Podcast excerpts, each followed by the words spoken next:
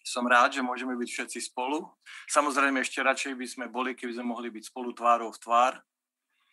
Ale ako som povedal, sme vďační Pánu Bohu za zázrak modernej techniky, že takto môžeme byť spojení. A to nádherné je, že ani toto nebude trvať väčšine. Jedného dňa príde koniec pandémie.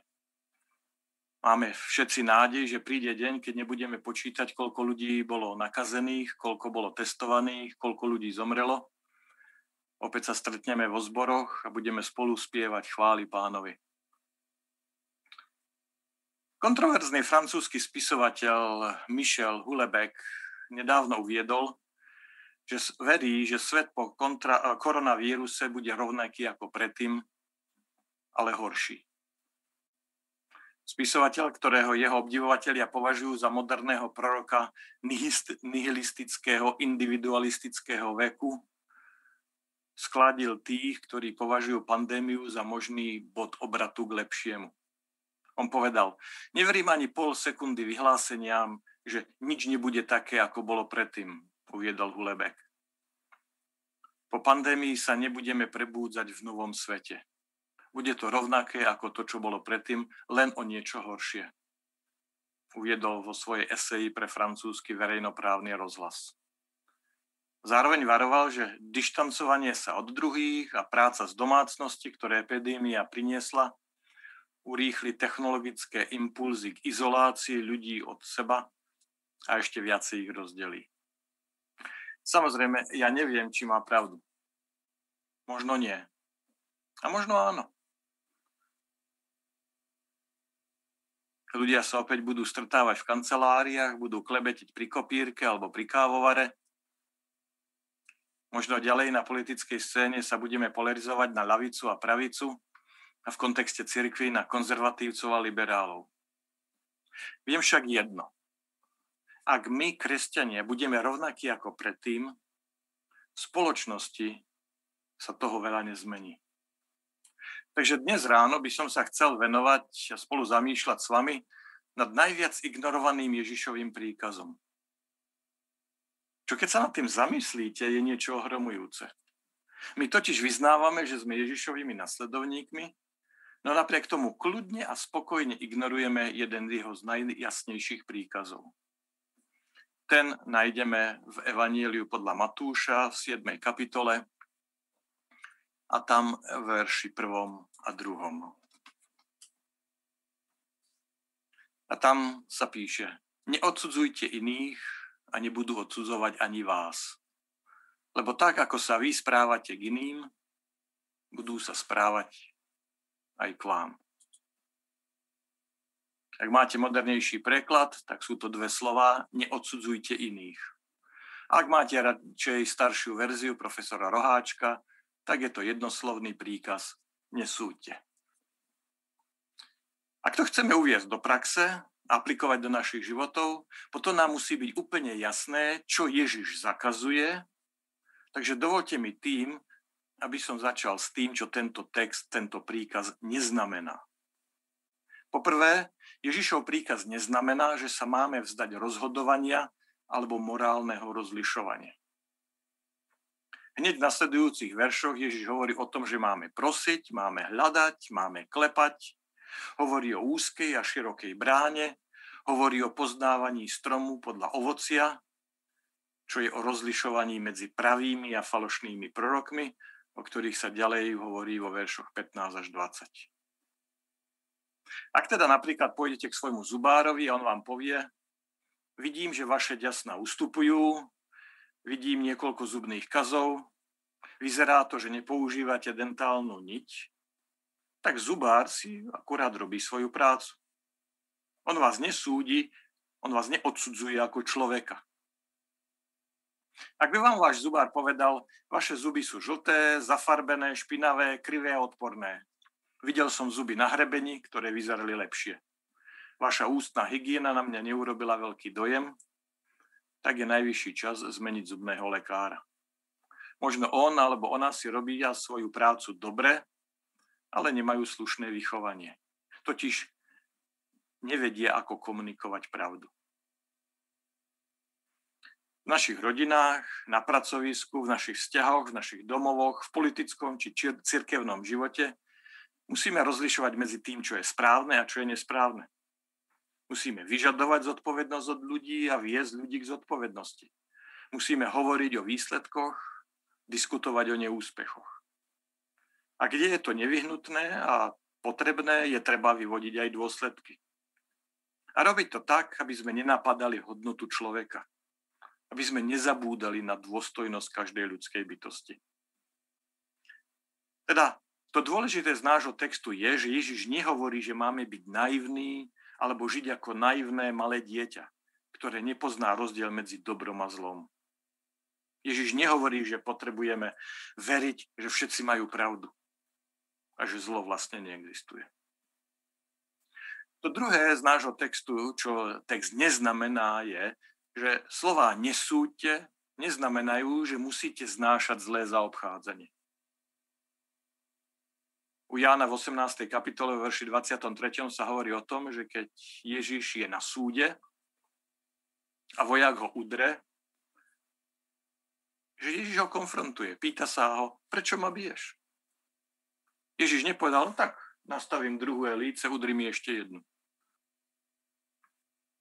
Ak žijete vo vzťahu, kde niekto zneužíva vašu dobrotu, potom ten prístup treba sa viacej snažiť a nikdy nestrácať nádej, nefunguje.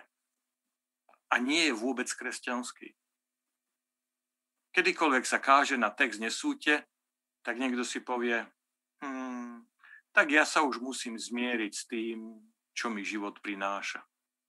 A ak sú v mojom živote ľudia, ktorí zneužívajú moju dobrotu, to je už môj kríž.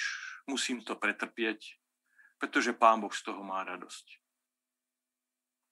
Zlé zaobchádzanie, zneužívanie, týranie je príčina problému. Príčina problémov. Ale to je problém osobného správania, to je problém vzťahov a preto je treba ho riešiť individuálne. Dúfam, že ste si všimli, že takéto zneužívanie sa môže stať každému. Bez ohľadu na to, ako ste na tom finančne, akého ste náboženstva, či akej ste rasy. A preto, ak ste v takejto situácii, ak žijete v takomto vzťahu, je treba vyhľadať odbornú pomoc. Váš životný príbeh nemusí byť príbehom zneužívania či týrania. Vy si môžete vybrať, ako sa váš život bude odvíjať. A tak dúfam, že sa pridáte k stovkám a tisícom ďalších žien a detí a manželov, ktorí sa rozhodli prepísať svoj životný príbeh. Deň po dni. Nehovorme si, že to je môj kríž, už sa s tým musím nejako vyrovnať. Boh nemá radosť toho, keď nezmyselne trpíme. Takže povedali sme si, čo to neznamená. Neznamená to, že musíme tolerovať zlé zaobchádzanie a týranie. Neznamená to, že sa nemusíme rozhodovať alebo rozlišovať, čo je dobré a čo zlé. A čo to teda znamená? Súdenie, ktoré Ježiš zakazuje, znamená ducha odsudzovania a zavrhovania. Ježiš začína tým, čoho sa potrebujeme vzdať. Používať odsudzovanie ako nástroj ovládania iných ľudí. Ako zbráň na ponižovanie ľudí. Musíme zanechať hlboko zakorenenú prax, obviňovať a odsudzovať iných ľudí, alebo dokonca aj sami seba. Pretože každý z nás máme pocit, že niekde v hĺbke s nami niečo nie je v poriadku.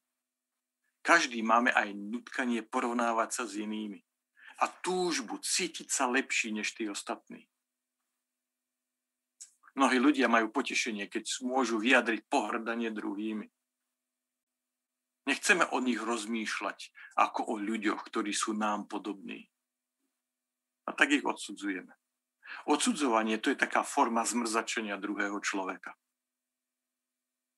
A tak sme sa naučili vynášať o rozsudky a odsudky ako spôsob, ako sa snažíme manipulovať ostatných ľudí a mať pocit výnimočnosti sami zo seba. Dokážeme to bez námahy, bez veľkého rozmýšľania, dokonca aj bez slov. Všimli ste si niekedy na ceste v aute, ako ľudia súdia vaše správanie? Dokážu to urobiť zdvihnutým obočím, zdvihnutým prstom, alebo jediným pohľadom. Takže ak súdenie je niečo, čo Ježiš zakazuje, ak to škodí ľuďom, ak to ničí nášho vlastného ducha, prečo by to vôbec niekto robil? Jedným zo základných dôvodov, prečo súdime druhých, je to, že je to celkom zábavné. Že to prináša určité potešenie. A tak to robíme ako taký rekreačný šport, aby sme sa odreagovali. Všimnite si, že najmä veriaci ľudia majú problémy so súdením. Keď pred niekoľkými rokmi Dave Kinnaman robil výskumy pre svoju knihu o postojoch ku kresťanstvu, zistil, že hlavná charakteristická črta, ktorú nekresťania spájajú s kresťanmi, je odsudzovanie. Obyčajne, čím ľudia sú zbožnejší, tým častejšie a tým viacej odsudzujú iných. Pretože čím sú zbožnejší, tým vo svojom živote majú menej radosti, preto súdia ľudí, na ktorých žiarlia, pretože majú strach, že oni majú radosti v živote viacej. Je to teda založené na strachu, že tí druhí v skutočnosti majú viacej zábavy, viacej radosti zo života než my. A to sa nám veriacim nepáči. Viete, niektorí svetuškársky kresťania, a my všetci sme ich stretli, predstierajú, ja som povznesený nad pozemské pôžitky a telesné túžby. Ja nie som taký prízemný ako všetci ostatní. Realita je taká, že aspoň na čas hriech prináša potešenie. Preto vlastne ľudia hrešia. Jeden americký pastor Craig Groeschel to povedal takto. Ak hriech ti neprináša žiadne potešenie, nerobíte ho dobre. Takže ak toto je pre vás jediná pamätná veta, ktorú si dnes kázane odnesiete, všimnite si, toto nie je citát z Biblie ani Ellen Whiteovej, toto je citát od Craiga Grošela. Ak hriech ti neprináša potešenie, nerobíš ho dobre. Jeden z nezabudnutelných portrétov odsudzovania v Biblii je Ježišovo podobenstvo o marnotratnom synovi. Tomto príbehu sa hovorí, že marnotratný syn odišiel z domu a svoje dedičstvo premrhal ľahkovážnym, neuváženým životom. To sú slová, ktoré Ježiš použil.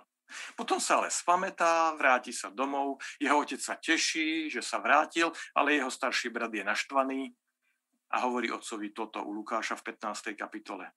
Pozri, celé tie roky som tu otročil pre teba. Vidíte tam ten duch odsudzovania? Nikdy som neprestúpil tvoje príkazy. Napriek tomu si mi nikdy nedal mladé kozla, aby som sa mohol potešiť so svojimi priateľmi. Ale keď príde domov tento tvoj syn, ktorý premrhal tvoj majetok s prostitútkami, ty mu zabiješ to vykrmené tela. Klasický príklad odsudzovania. Všimnite si, že starší brat hovorí svojmu otcovi, ale keď príde domov tento tvoj syn. On nepovie tento môj brat, ale povie tento tvoj syn. Láska sa vždycky stotožňuje. Odsudzovanie sa vždycky dištancuje od druhých. Tento tvoj syn. A vlastne, keď si prečítate ten príbeh, tak zistíte, že Ježiš nikdy nič nehovoril o prostitútkach. Starší brat si to jednoducho vymyslel. vymyslel pretože jeho fantázia pracovala na plné obrátky. Ten starší brat rozmýšľa takto. Obávam sa, že život mi naozaj uteká medzi prstami. Žiť dobrým životom znamená mať toľko sexu, koľko len chcete, či môžete, s toľkými ľuďmi, s koľkými sa dá, vypiť toľko alkoholu, koľko ste len schopní vypiť a žúrovať, čo to len ide. To by som ja robil, keby som mohol.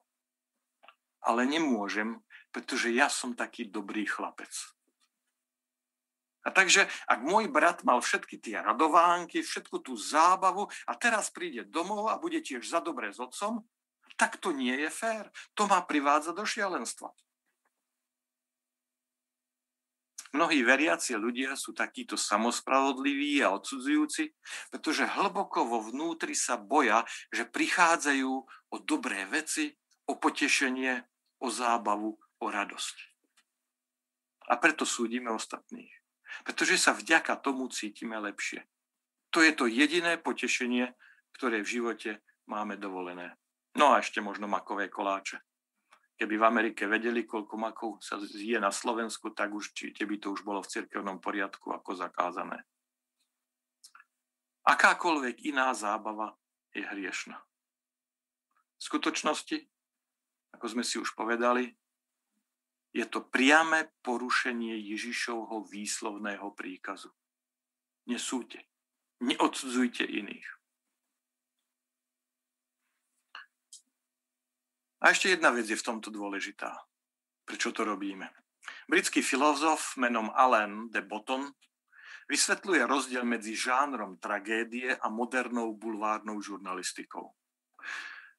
Alain de Botton hovorí, v klasickej tragédii, ako sú napríklad divadelné hry Otelo, Macbeth, Král Lear alebo Oedipus, cieľom je, aby sa diváci stotožnili s ústrednou postavou. S postavou, ktorá je tragická. Pretože tým prežijú akúsi pokoru sami voči sebe. Tá hra má v nich navodiť pocit, hmm, toto by sa mohlo stať aj mne. A to vytvára súcit, empatiu voči tým, ktorí majú ťažkosti v živote. Takže tieto klasické tragédie majú v sebe niečo, čo zušľachtuje ľudského ducha. Avšak v modernej bulvárnej žurnalistike je to presne naopak. Moderná bulvárna žurnalistika vytvára postoj morálnej nadradenosti. Očakáva sa od nás, že budeme arogantní, že budeme chváliť sami seba, že budeme pohrdať tými, ktorí sú pod našu úroveň. Bulvárna bulvár je vyjadrením postoja. Viete si predstaviť, aký hlúpy je ten politik? Dokážete si predstaviť, čo tá filmová hviezda, ten generálny riaditeľ, či tá známa športová osobnosť zase vyviedla?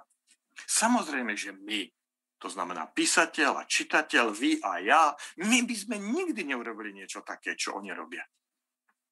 To je presný opak zušľachťovania klasickej tragickej tragédie. V našom svete sa nám neustále opakuje. Dokážete si predstaviť, akí hlúpi sú tí ľudia? Ja by som to nikdy takto neurobil. Ale Ježiš pozýva nás, kresťanov, z kráľovstva na zemi, to znamená z prevládajúcej kultúry, ktorá existuje všade okolo nás, do reality kráľovstva Božieho. Kde jednoducho odsudzovanie odložíme. Kde neexistuje žiadne, žiadna nadradenosť či obviňovanie iných. Prečo? Pretože tým vôbec nedosiahneme to, o čo nám všetkým ide. Iba to ničí vzťahy a vzťahy je to najvzácnejšie, čo máme vo vesmíre. Takže, aby som sa ubezpečil, že všetci dávate pozor. Viete, o čom je toto kázanie? Keď sa budete po obede alebo večer rozprávať s niekým a poviete, že ste sledovali bohoslužbu online a niekto sa vás ospýta, tak o čom bolo kázanie? O čom? Nesúďte, neodsudzujte iných. Skúsme si to povedať spolu a nahlas. Nesúďte. A teraz si to povieme ešte raz, ale tentokrát vás chcem požiadať, aby ste výstražne zamávali ukazovákom, pretože to pomáha jednoznačne lepšie to vyjadriť. Ale pretože nechceme nikoho súdiť, nebudeme mieriť ukazovákom na niekoho v našej blízkosti, len tým ukazovákom namierte na obrazovku alebo na tablet či mobil, na ktorom sledujete prenos. Povedzme to ešte raz, ale tentokrát s určitým pátosom, postojom. Vytiahnite ten prst, aby tak malé svoje posvetené mávanie mohol vykonať. Povedzme si, nesúďte. Vidíte, aké je to záľudné? Stačí jedno, dve slova a človek sa začne cítiť nadradený voči ľuďom aj keď hovorí nesúďte. A pretože nám sa páči ľudí súdiť, Ježiš povedal nesúďte. Takže prečo Ježiš hovorí nesúďte? Už sme si povedali, že to neznamená, že každý si môže robiť, čo chce a že na ničom nezáleží. Je veľmi zaujímavé, že Ježiš odsúdil náboženských vodcov, ktorí odsudzovali iných ľudí v Božom mene. Podľa Lukáša 11 Ježiš povedal náboženským vodcom, ktorí vynášali rozsudok nad ostatnými, v modernom preklade, prekúkol som vás, farizej. Vy leštíte povrch vašich pohárov a tanierov, aby sa trblietali na slnku, ale pritom vaše vnútro je plné čarvavou chamtivosťou a tajného zla. Hlúpi farizej, mám vás dosť. Podvodníci, ste ako neoznačené hroby. Jeden z náboženských vodcov prehovoril a povedal, majstre, uvedomuješ si, že keď hovoríš tieto veci, urážaš aj nás? Ježiš odpovedal, áno. A vy, učitelia zákona, nie ste na tom o nič lepšie. Podľa prekladu slovo na cestu. Takže Ježiš bol neuveriteľne láskavý k hriešnikom akéhokoľvek typu s touto jedinou výnimkou. Nebol láskavý k ľuďom, ktorí súdili iných, a to ešte v mene Božom. V jednom okamihu čítame, že náboženskí vodcovia povedali podľa Lukáša 15. kapitoly verša 2. Farizei a učitelia zákona sa nad tým pohoršovali a vraveli, s takou zberbou sa priatelí a sedáva s nimi za jedným stolom. Keď ľudia očakávali, že Ježiš rozhodne odsúdi ľudí a domnievali sa, že by to malo byť jeho morálnou povinnosťou, Ježiš týchto ľudí vítal a príjmal. Môžete si to vyhľadať v evanieliách a zistíte, že v skutočnosti Ježiš jednoznačne a bez odsudzovania prijal ľudí, ktorí boli zavrhnutí pre svoj etnický pôvod, rôznych náboženských kacírov, pohanov, samaritánov, sexuálne škandalózne typy, skazených a zradných vyberačov daní, nečistých, nedotknutelných malomocných, keď čítate Evanielia, zistíte, že Ježiš sa vlastne dostal do problémov pre svoje odmietnutie odsúdiť ľudí, ktorí, ktorých odsudzovali všetci ostatní. A najmä náboženskí vodcovia.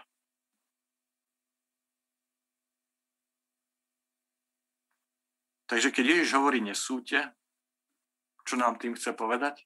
Chce nám tým povedať, že aj osobnosť ľudí vás privádza do šialenstva, ak ich charakterové chyby, ktorých je veľa, ktoré sú závažné, ak ich podivné náboženské názory, o ktorých vy dobre viete, že sú všetky nesprávne, ak ich sexuálna orientácia, ak ich politické názory, ak ich tetovanie, alebo proste nesympatická osobnosť vám lezie na nervy, tak Ježiš hovorí, samozrejme, že tých môžete súdiť.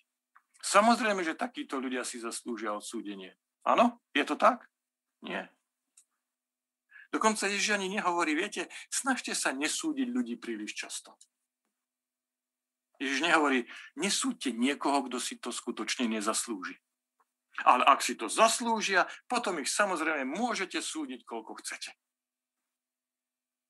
Nie. Ježiš hovorí, že v jeho kráľovstve existuje politika nulovej tolerancie voči duchu odsudzovania. Ježiš hovorí, ak chcete byť súčasťou kráľovstva, ktoré ja budujem, potom nemôžete mať ducha odsudzovania. A prečo?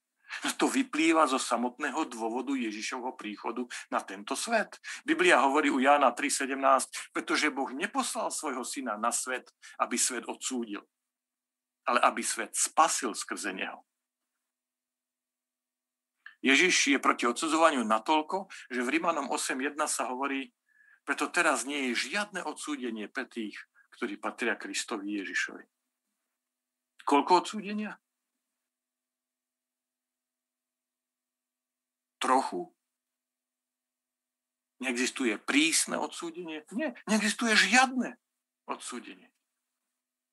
Do dnešnej doby toto nie je zná, všeobecne známe. Zámerou Ježíšomho príchodu na tento svet bolo zvrhnúť ducha odsudzovania a ducha súdenia.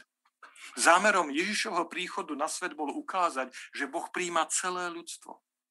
Ježiš svojim životom ukázal, že odmietal zapojiť sa do odsudzovania.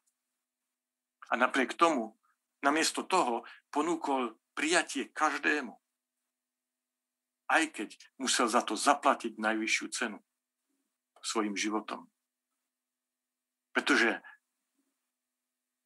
náboženskí vodcovia tej doby neboli ochotní prijať niekoho ako posla od Boha, kto nesúdi tých, ktorí oni odsudzovali. Preto Ježiš učil, nesúďte, neodsudzujte iných. Preto církev, to znamená to spoločenstvo, ktoré Ježiš a Svetý Duch založili, musí byť to najmenej kritické miesto na zemi. Kresťania, to je Ježišovi nasledovníci, musia byť ľuďmi s, tými, s tým najmenším odsudzovaním na tejto planéte. Pretože oni nasledujú Ježišov život a učenie. Ak my ako kresťania máme byť niečím známy, ak ako církev vôbec máme mať nejakú reputáciu, potom to musí byť toto. Naše spoločenstvo musí byť radikálne inkluzívne rozhodne neodsudzujúce, milosť ponúkajúce, dušu uzdravujúce, strach vykorenujúce spoločenstvo bezpodmienečného prijatia, v ktorom sa každý bude cítiť milovaný a prijatý. Ľudia vám musia povedať, vieš, keď ja mám takú temnú minulosť, bál by som sa o tom rozprávať svojmu terapeutovi, pripitým ľuďom v bare, ktorí si zajtra aj tak nepamätajú, čo sa pohovor, nahovorilo. Nepovedal by som to ani môjmu najlepšiemu priateľovi, dokonca ani môjmu psovi, pretože by som mal strach, že by ma oni súdili. Ale tebe to povedať môžem. Tebe môžem čokoľvek o sebe povedať, pretože viem, že vy, kresťania, váš zbor, to je to miesto, kde ma nikto neodsúdi. Ak stretnete neznámeho človeka, čo sedí vedľa vás v autobuse, vo vlaku či na lietadle a vyzerá to tak, že by mohli mať nejaké problémy, napríklad vidíte, že sú silne potetovaní, že majú veľa náušníc a nielen v uchu, a radi pijú, to prvé, čo by ste im mali povedať je, viete, ja som veriaci človek. Aby vám oni mohli povedať, a to mi odláhlo. Viete, ja som tak rád, pretože ja mám problémy emocionálne, finančné, morálne, vzťahové, sexuálne. Bál som sa, že si pri tejto dlhej ceste prisadnem niekomu, kto by ma mohol súdiť a odsudzovať. Ale teraz, keď viem, že vy ste veriaci človek, tak už sa ja vôbec nemusím báť, pretože viem, že od vás sa mi určite dostane milosť. Tak povedzte, ako sa nám darí naplňať tento Ježišov príkaz? Nesúďte iných. Vo vzťahu k spolubývajúcim, vo vzťahu k rodine, s ktorou žijeme. Ako sme na tom so životom bez odsudzovania? Cíti naša rodina, naši príbuzní od nás odmietnutie, odsúdenie, pohrdanie? Keď sa pre niečo hneváte, vyjadruje vaša tvár opovrhovanie tými druhými? A ako je to v škole? Ako sa nám tam darí? Ako je to na pracovisku s niekým, kto je pre vás skutočne ťažký prípad? Ako je to vo vašom okolí, tam, kde bývame? Vyjadrujeme ľuďom naše pokorné prijatie, že ich príjmame takí, akí sú? Myslím si, že tento týždeň by sme mali požiadať Boha, aby nám s tým pomohol. Pretože dobre viete, sami to nedokážeme. Mali by sme sa modliť, Pane Bože, urob ma oázou prijatia v púšti odsudzovania, v ktorej žijem. A ako sa to stane? Ako sa to stane realitou? Dúfam, že všetci vieme, že človek nemôže prestať hrešiť tým, že sa snaží prestať hrešiť. Takže už asi by pre nás nebolo novinkou, že nemôžete prestať súdiť tým, že sa budete usilovne snažiť prestať ľudí odsudzovať.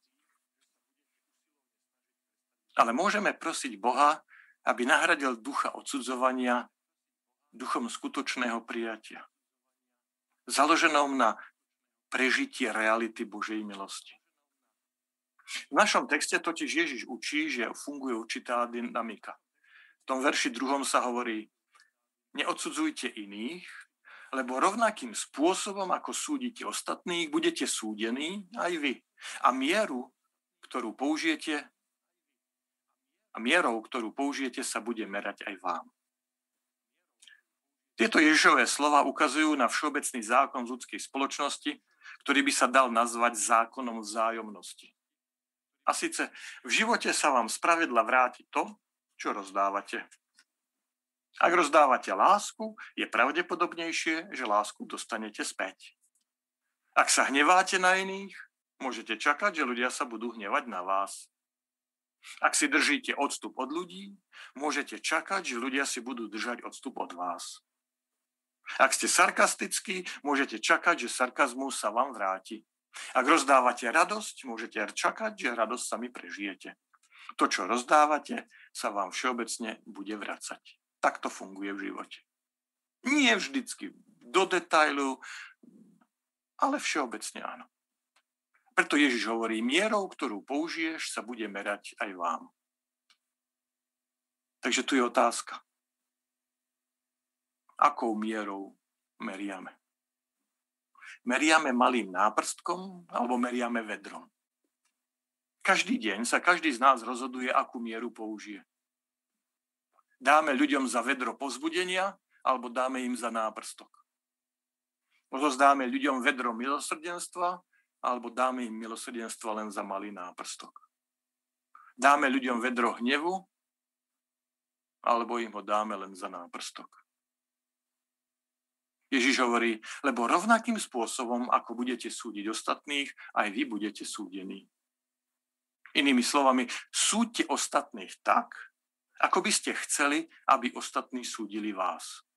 A celá táto pasáž, ktorú sme čítali, sa končí vo verši 12. zlatým pravidlom, ktoré hovorí, zaobchádzajte s inými tak, ako by ste chceli, aby ľudia zaobchádzali s vami. Ako by som ja chcel, aby mňa ľudia súdili? Koľko milosrdenstva by som chcel, aby ľudia mne prejavili? Chcel by som milosrdenstva za náprstok, alebo chcel by som celé vedro milosrdenstva?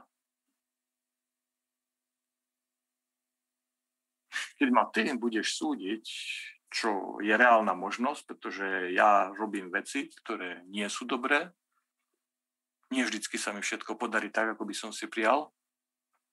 Ja by som bol radšej, keby si mi dal za vedro milosrdenstva. Chcel by som, aby ste si spomenuli, že za môjim životom stojí celý životný príbeh. Keď robím niečo, za čo ma môžete súdiť, chcel by som, aby ste vzali do úvahy moje gény, moje nedostatky, moje skryté bolesti. Chcel by som, aby ste pamätali, ja nie som z Bratislavy, ja som z Bystrici. Chcel by som, aby ste vedeli, že som introvert, že som niekedy neistý, že si nesiem jazvy z minulosti, na duši, nie len na tele. Že nie som žiadny veľký plánovač. Chcel som, by som, aby ste vedeli, že keď som ja vyrastal, mama sa s upratovaním veľmi netrápila. Že keď som mal iba 5 rokov, našiel som na záhrade mŕtvého vtáka na Kolárovej ulici tak to na mňa zapôsobilo, že som rozmýšľal nad tým, že treba zavolať brata Lovaša zo združenia, aby sme mu vystrojili tomu vtákovi pohreb. Proste, keď ide o mňa, tak ja chcem, aby toho milosrdenstva bolo za plné vedro. Ale som ja ochotný dávať plné vedro milosrdenstva? Keď sa ja pozerám na iných ľudí a to, čo oni robia, pamätám na to, že oni tiež majú svoje príbehy. Oni tiež majú svoje rany. Oni tiež si nesú svoje jazvy z minulosti. Oni tiež zápasia so svojimi génmi. Oni tiež mali nedokonalých rodičov. Im tiež bolo ublížené. Všeličo sa stalo v ich živote. Dávam milosť za náprstok alebo dávam celé vedro. Pretože Ježiš hovorí, mierou, ktorou meriate, sa bude merať aj vám. A keď budete dávať za vedro milosrdenstva, prijatia, keď ste ochotní niečo prehliadnúť, keď ste ochotní nereagovať na neláskavosť náprstkom, ale vedrom milosrdenstva, keď sa k ľuďom chováte tak, ako to oni neočakávajú, môže to dokonca zmeniť ich život. Asi ste počuli klasický príbeh o Tomovi Watsonovi. V 50. a 60. rokoch minulého storočia Tom Watson bol generálnym riaditeľom spoločnosti IBM. Jeden z jeho riadiacich pracovníkov urobil obchodné rozhodnutie, ktoré nakoniec stálo spoločnosť IBM 1 milión dolárov. V 60. rokoch minulého storočia 1 milión dolárov bolo veľa peňazí. aj pre spoločnosť, ako bola IBM. Ono je to veľa aj dnes, ale vtedy to bolo ešte oveľa viac. A tak tento pracovník vedel, že to znamená, že na svojej pozícii skončil. Prišiel do kancelárie Toma Watsona s už pripraveným rezignačným listom a povedal, predpokladám, že ste si ma zavolal, lebo ma chcete prepustiť. A Watson zareagoval, vyhodiť vás? Samozrejme, že nie. Práve som investoval 1, dola- 1 milión dolárov na to, aby som vás vzdelal. A tak Tom Watson mu povedal, nemôžem si dovoliť vyhodiť vás. Vráťte sa hneď do práce a urobte to lepšie. Potom, čo Peter trikrát zaprel Ježiša, potom, čo Peter zlyhal v okamihu, keď ho Ježiš najviac potreboval, sa stretáva s Ježišom po jeho ukrižovaní a zmrtvých staní. A predstavujem si to, ako Peter mu hovorí, Ježiš, predpokladám, že chceš so mnou hovoriť preto, lebo ma chceš vyhodiť. A Ježiš mu hovorí, vyhodiť ťa? Investoval som do teba celé ukrižovanie. Ja podnikám v oblasti skriesenia, nie odsudzovania. Vráca späť do práce. Pas moje ovce. Dokážete si predstaviť tú úľavu a radosť, ktorú v tej chvíli Peter cítil vo svojom srdci? Predstavte si, čo po tejto skúsenosti pre Petra znamenali slova nesúďte. Neodsudzujte iných. Viem, viem, ja viem, že mi poviete, že je to ťažké. Poviete mi, v mojom živote ale existuje niekto, kto urobil naozaj veľké chyby. No počkajte, a ja nie? A ty nie? Tak mi poviete, v mojom živote ale existuje niekto, koho je skutočne ťažké milovať. V mojom živote sú ľudia, ktorí sú mrzití, sú chamtiví, sú zlí, robia veľké chyby. A povedzte, nie je niekedy ťažké milovať nás? Nie som ja niekedy zlý z Božej perspektívy? Nesúďte. Inak budete súdení aj vy. Mierou, ktorú použijete, sa bude merať aj vám. Možno mi teraz položíte otázku. No dobre, Daniel, ale ako sa mám postaviť za to, čo je správne v dnešnej spoločnosti bez toho, aby som vyzeral pred tými ostatnými ako samospravodlivý? Dobrá otázka, ďakujem, že ste ju položili. Byť učeníkom Ježiša znamená robiť si usilovne svoju prácu a robiť to s Božou pomocou. A pritom jemne nespolupracovať so zlom. Tak napríklad, ak niekto príde za vami s klebetou o niekom, koho poznáte, tak môžete vyzerať tak trochu bez záujmu. Alebo dokonca aj trochu smutný. Nemusíte sa hneď pýtať na ďalšie podrobnosti, nebudete prejavovať z toho, čo ste sa práve dozvedeli, žiadnu veľkú radosť. A tak pre toho človeka nebude žiadne potešenie klebetiť s vami. Na budúce pôjde za niekým iným. Pretože keď sa klebetí, robíme to aj preto, že dostaneme trochu odmeny od osoby, s ktorou klábosíme. Tá druhá osoba sa prekloní, počúva trochu horlivejšie, pozornejšie, dáva si pozor, aby mu nič neuniklo, potom ho to trochu nadchne a obaja sa cítime nadradení nad tým úbohým človekom, o ktorom klebetíme. Samozrejme, my by sme nikdy niečo také ako on či ona neurobili. No to je fakt zlé. Budeme sa musieť za nich veľa modliť. Pretože klebetenie vždycky zahrňa súdenie. Takže nespolupracujte s klebetármi. Ale na to, aby ste s nimi nespolupracovali, nie je nutné, aby ste svetuškársky zavrteli prstom a povedali, nebudeš klebetiť. Stačí len jemne nespolupracovať so zlom. Pamätajte si, ako Craig Rochelle povedal, ak hriech neprináša potešenie, nerobíte ho dobre. Hriech je v mnohých ohľadoch krehký, neskutočne krehký. Vo všeobecnosti hriech vyžaduje tajné spolčenie aby prežil a šíril sa. Ale Božie kráľovstvo to je mocná sila. Ak jeden jediný nasledovník Ježiša Krista ponúkne jemnú, jemné nespolupracovanie so zlom, zlo stráca na svojej sile.